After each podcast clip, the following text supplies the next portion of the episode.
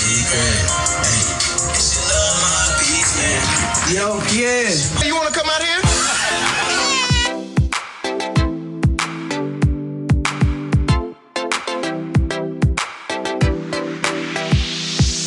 Welcome to another episode of the Fourth Best Podcast. I'm Steve Uhaldi, joined as always by my good friend Monti Rossetti. Monti, crazy, crazy day. How are you doing, man? Are you all right? Man, I am all over the place. I'm stressed out. You know, these transfer news.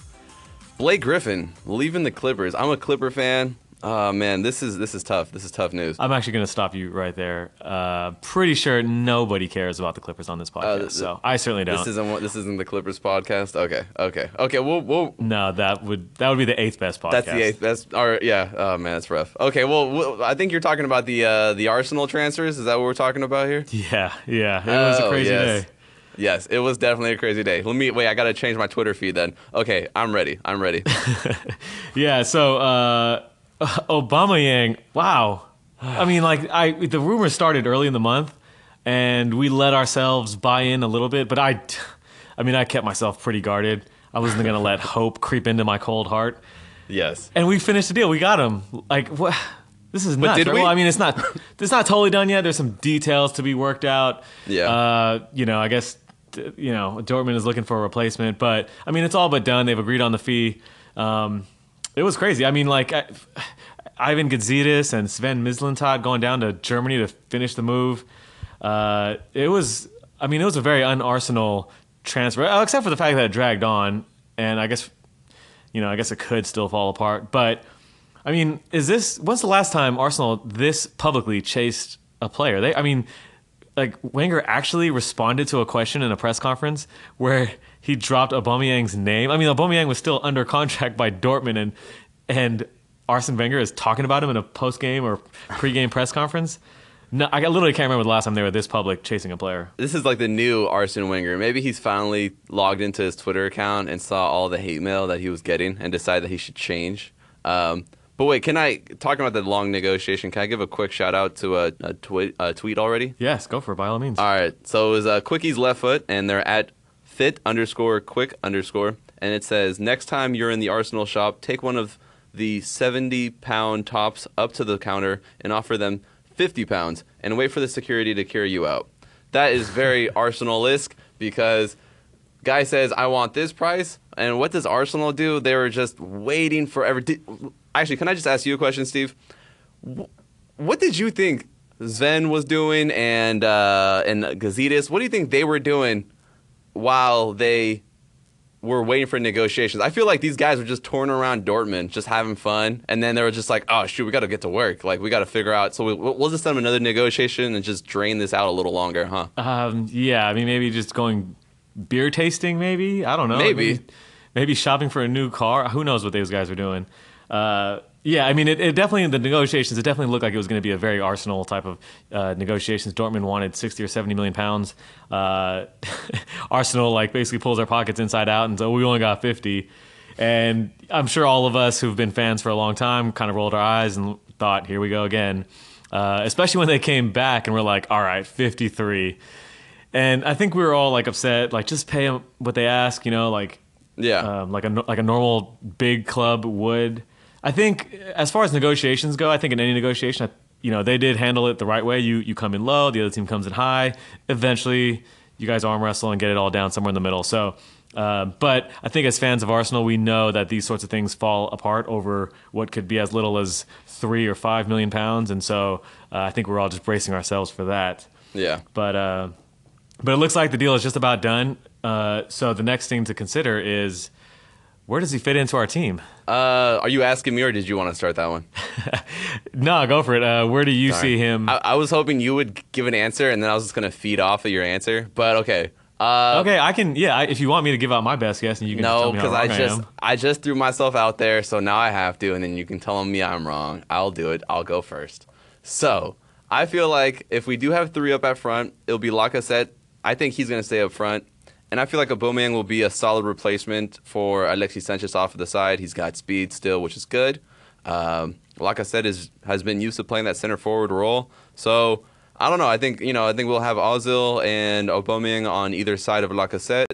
Uh, I'm still really interested in the idea of having Mkhitaryan play right behind Aubameyang, and then have Wilshere and Xhaka playing those uh, more center midfield roles, more in the middle of the field. Uh, but hey, I mean, if Aubameyang, Aubameyang comes in, go back and look at the numbers that them two had in the, in the Bundesliga, and I get it. The Bundesliga is a, is a lesser league and all that other stuff. But those guys know each other. They already have chemistry together. So why not have Mkhitaryan play right behind a Aubameyang, and then you have Ozil, who's also from the German league, just killing it. I'm sorry, have him playing behind that uh, offensive line. Uh, but yeah, no, I think I think it'll be interesting seeing uh, Aubameyang on the left side using his speed and sending in crosses and, and you know getting some shots off off to the side. Um, so you're saying Aubameyang off to the side in the Yes. Alexis. You're absolutely wrong. No, I'm just kidding. Ooh. Uh, this is we're all just guessing at this point. Um, but no, I mean I see what you're saying with the uh, with the strikers up front.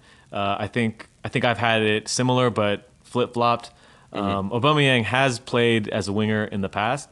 Uh, Yeah. I believe obviously his best days came as a striker, but I I think I would have Lacazette out on the wing uh, with I, I would probably play with uh, a four a four two three one similar to what we were doing last year, and I would probably have a Aubameyang up top and Lacazette on the left as a left winger, Mesut Ozil in the middle behind the striker, and Mkhitaryan coming in from the right. Um, and the, the only reason I say that is I, I think that in the build-up play, Lacazette has definitely shown a desire to come deep and help get the ball, help get the attack started. Um, and so I'm not. I feel like uh, Aubameyang is the type of guy with all of his pace and his size and speed and all that. He's he's mostly going to stay where a typical striker would stay up top and uh, kind of just wait for the passes to come to him. Whereas already this season we've seen Lacazette come into the midfield and help out, and so uh, that's just why I think. Um, I guess the only person that really knows how it's all going to go down is Arsene Wenger. Or Um, does I mean, he? he might not even play them both at the same time. Like we're just assuming that he's going to play both those guys. Yeah, I guess I mean time. my my biggest fear is I remember coming into this season and thinking Giroud would play up front and then Lacazette would play off to the side, kind of like what you're saying. Yeah, yeah, Lacazette exactly, would do. yeah. that was So I I, guess yeah. if- I, I think the biggest point is what you said is I mean I, I feel like Wenger is just sitting there thinking, who am I going to play coming up here? I don't know, um, and he, I don't think he even knows what he's going to do yet. Uh, obviously, Aubameyang isn't wearing the jersey yet, but uh, I guess one thing that we should learn is don't get your hopes up on any formation. Don't tie it down because it will probably be switched by Arsene himself. Yeah, yeah. Who knows how he's going to line them all up? Um, but we do know uh, that it will be a very lethal and potent attack. uh, Definitely. depending on which way, uh, which combination of players Arson uses. Uh, do you have? Shall we do some predictions? You do you want to predict how well Aubameyang would, how his how his game would translate to the Premier League? Yeah, yeah. I mean, how many games does he have? If he were to sign, and how many games would it be that he There would have left for the season? uh, 13 Premier League games. okay. um, and one Carabao Cup game, and he won't be eligible for the Europa League. So uh, it, he he has he basically has those 14 games to uh, make his mark. Okay, so 13 games. Now, actually, the big question is back to what we asked where he would play. Because if he was on a center forward role, I feel like his goal tally would be a little bit higher and his assist tally would be a little bit lower. Um, Right. But on the other way, so if we are playing with him on the wing, I feel like he will he'll probably have nine goals. I want to say nine goals and no, you know what? I'm sorry, seven goals and nine assists. If you were to play center forward, I, Yeah. I'm, I'm I'm expecting some like potent right off the bat. Boom, he's gonna he's gonna click very well. If he plays at center forward, I'm giving him 11 goals. 11 goals. I'm giving him 11 goals for this for what remains of the second half of the season. Uh, and I feel like his assist tally would be a lot lower, probably like five or six, or no, probably like five or four. That's what I'm gonna put at because when you look at it, I mean we we've already played a lot of the big teams twice already. Um, we do have uh, we do have Tottenham coming up as well. I know we have another game against City, um, but all in all, Manchester United. yeah, we do have Manchester United coming up. Could you imagine if he scored a hat trick against Manchester United? and and he cleats and he cleats Alexis Sanchez in the face. Oh, that would legend be status. awesome. That were, I'm, Statue you can go ahead and start the GoFundMe for a statue if he does that. No, yeah, if, no. If he were to just blow up against uh, Manchester United, that would be unbelievable. Um, I mean, again, I know this is all what ifs, but okay, what what are your predictions? Um, I well, I, I think he's going to be a center forward, so I'm going to give him seven to eight goals. I know that's Okay. conservative, and I'll say four assists. Um, but you know, the considering he's only got 13 or 14 games, and I get the feeling Arsene Wenger isn't just going to run him out there for 90 minutes for all those games. I don't know. What makes just- you think that? That's just a hunch. he's got Poor- I don't know. He's got this Lacazette. weird thing about playing new players for the full 90 minutes. So I know. Uh, I would not be surprised if his first. I mean, if he plays as early as Everton, Yeah. like maybe he's the guy that comes in for Lacazette in the 70th minute. I don't know. I mean, I'd love to see I- him start. If it was me, I'd start him. You know, 90 minutes for the remainder of the season. But yeah, Arson. Me and Arson don't see eye to eye on a lot of things, and uh, I could see Wait, wait, not I playing see- full 90. I want to see Lacazette's face. So picture this: Lacazette and Oh. Aubameyang are playing together, starting together. We're all happy, and then it's getting close to the 70th minute, and Lacazette is like, "Aubameyang's a new guy. He's getting off for sure." Because he sees Danny Welbeck warming up, and Yeah, he's like, warming up. He's like, all right, all right, like I'm the senior guy here now. I'm gonna play, and then they put the board up, and it's Lacazette's number. How pissed from one to ten do you think Lacazette is gonna be if he's the guy who gets subbed out and Pierre Emerick Aubameyang is already playing 90 minutes? Yeah, full steam coming out of his ears. Exactly. Take his. I wouldn't be surprised if he just takes his gloves off and just throws them right in his face. Probably, just slaps him with the gloves. That probably would happen. Yeah, no, I mean it's who knows how it's gonna happen. Uh, I we could, we don't we can't even agree on like the formation. Yeah. Our midfield just has so many attacking options. We don't even know which combination of those guys he's gonna use. Is it gonna be Wilshere, Ramsey, Mkhitaryan, Ozil, Iwobi? It will be. I like how Uh, you threw his so- name in there. Nice. Yeah, yeah. So who knows? Who knows? It'll be fun to watch though for sure. Mm-hmm. Um, uh, but there will be those that will say uh, it's nice and all to get a Aubameyang. He's a great, uh, he's a great shiny new toy, but that hasn't really addressed our biggest need, which is defense. Yeah. Um, what? I mean, like I can I can understand where they're coming from. Uh, what do you what would you say to that argument? I agree with them, and there was a little back and forth that uh, we had with uh, a couple of people that were following us, and the, you know they questioned it. I, I put up a poll talking about how they felt about this transfer window and if it's been productive and positive. And this guy said that we haven't got anybody defensive other than the the Greek guy that I still don't know his name. I don't know how to pronounce his name, so I'm just gonna call him the Greek guy. And you know what? I agree with him that yes, we haven't talked about that, and we're not sure coming up if if something will happen. Um, there has been a link with Jonny Evans, which actually, can I just mention a tweet from Daily Cannon? Um.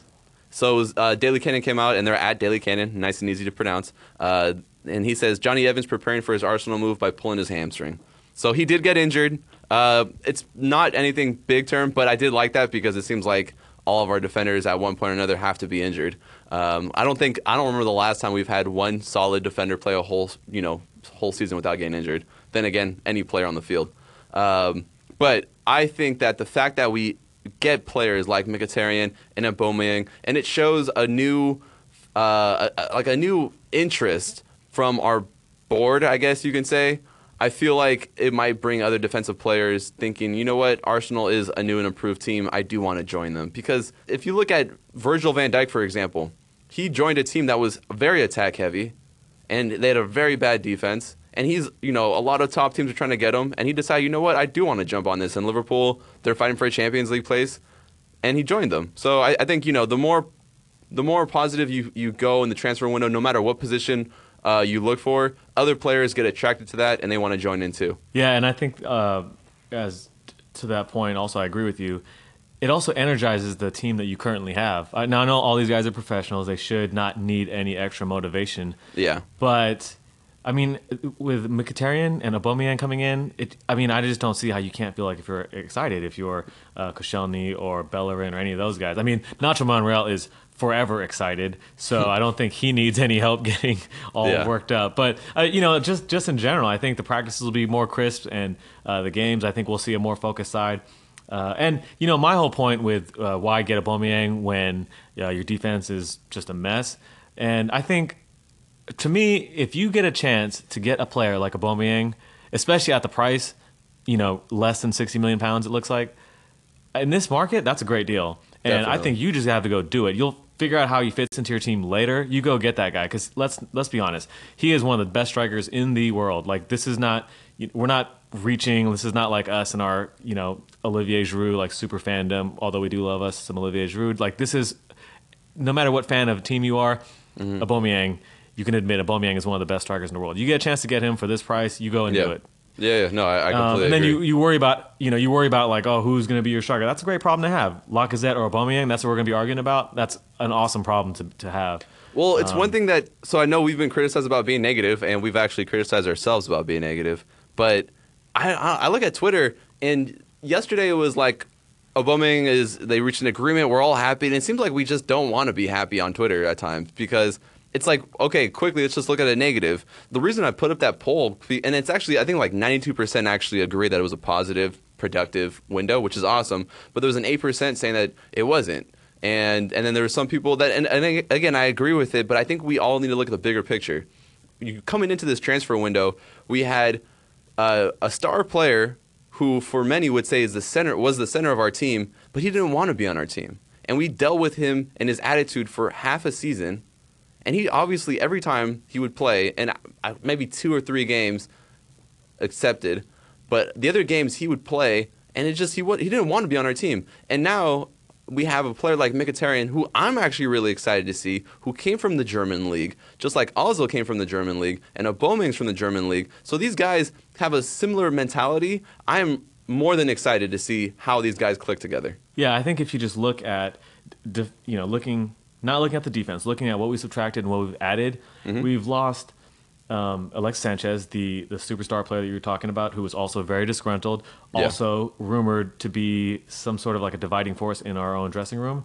Uh, so we got rid of that guy, um, and we lost Theo Walcott, also uh, a winger who wasn't really getting used very much, maybe didn't really fit our system anymore, and we've added uh, Mkhitaryan, and we've added Aubameyang. So, I, I mean, just based on that, I mean, it looks like we're going to lose another player here. You know, Olivier Giroud is rumored to go, you know, wherever.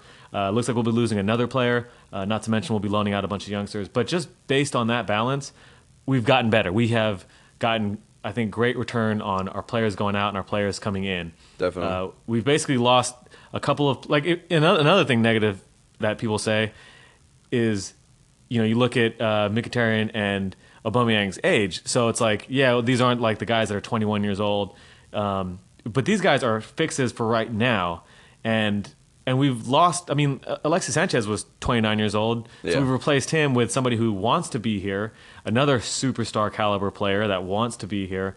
I I, I don't see how the, the people that are finding this window to be even remotely negative or even remotely like not entirely positive are just people that you could just never make happy. That's just I think that's just how they are. They're just going to always find something to complain about. No, I agree. I agree completely. Yeah. So, uh, I mean, I- I trust that they will be addressing the defense at some point. Hopefully, it's this window.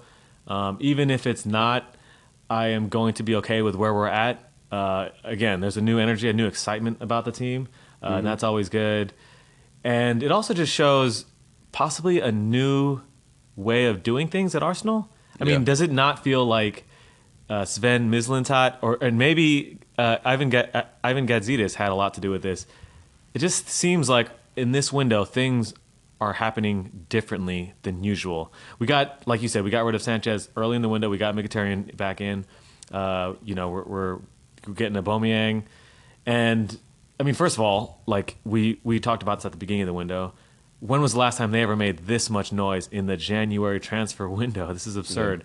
Um, so things are definitely happening a little bit differently. Uh, if this is the beginning of the the Sven era, then it's actually you know what? Shout out to I think it's at 7 a.m. kickoff um, who tweeted out the uh, Mislintat era is off to a cracking start. Uh, yes, definitely. If this is the beginning of that era, Yeah. we're off to a great start. No, I agree. And I mean, look at the last past transfer windows, and you talked about it too. Uh, Arsene himself. How many times in the past did Arsene even mention a player that we were linked to? Uh, it was all secretive, and now, now, I mean, a week ago we got pictures of Sven and uh, Gazidis out in Germany negotiating, and so it's it's it's kind of a for me at least, and I think with you too. It's it's obviously more of an exciting time. You more expectations. Um, I mean, I know when Ozil came, it was like out of the blue and it was out of nowhere for m- most of us, uh, at least that are on the outside of all the negotiations. But now it's it's you actually see some movement, you see some reactions, and I mean, hey, I, I honestly thought that Theo Walcott was just going to retire as an Arsenal player, just never playing, uh, and surprised to see he actually moved on. Um, so yeah, no, it's definitely something something excited exciting to be an Arsenal fan. All right. Well, we're gonna end it here with all this positivity and uh, good vibes. Uh, we didn't forget about the Swansea match. We're gonna have another podcast about that. Uh, we'll also talk about the Olivier Giroud uh, rumors, news, all that good stuff. Um, that'll be in our next podcast.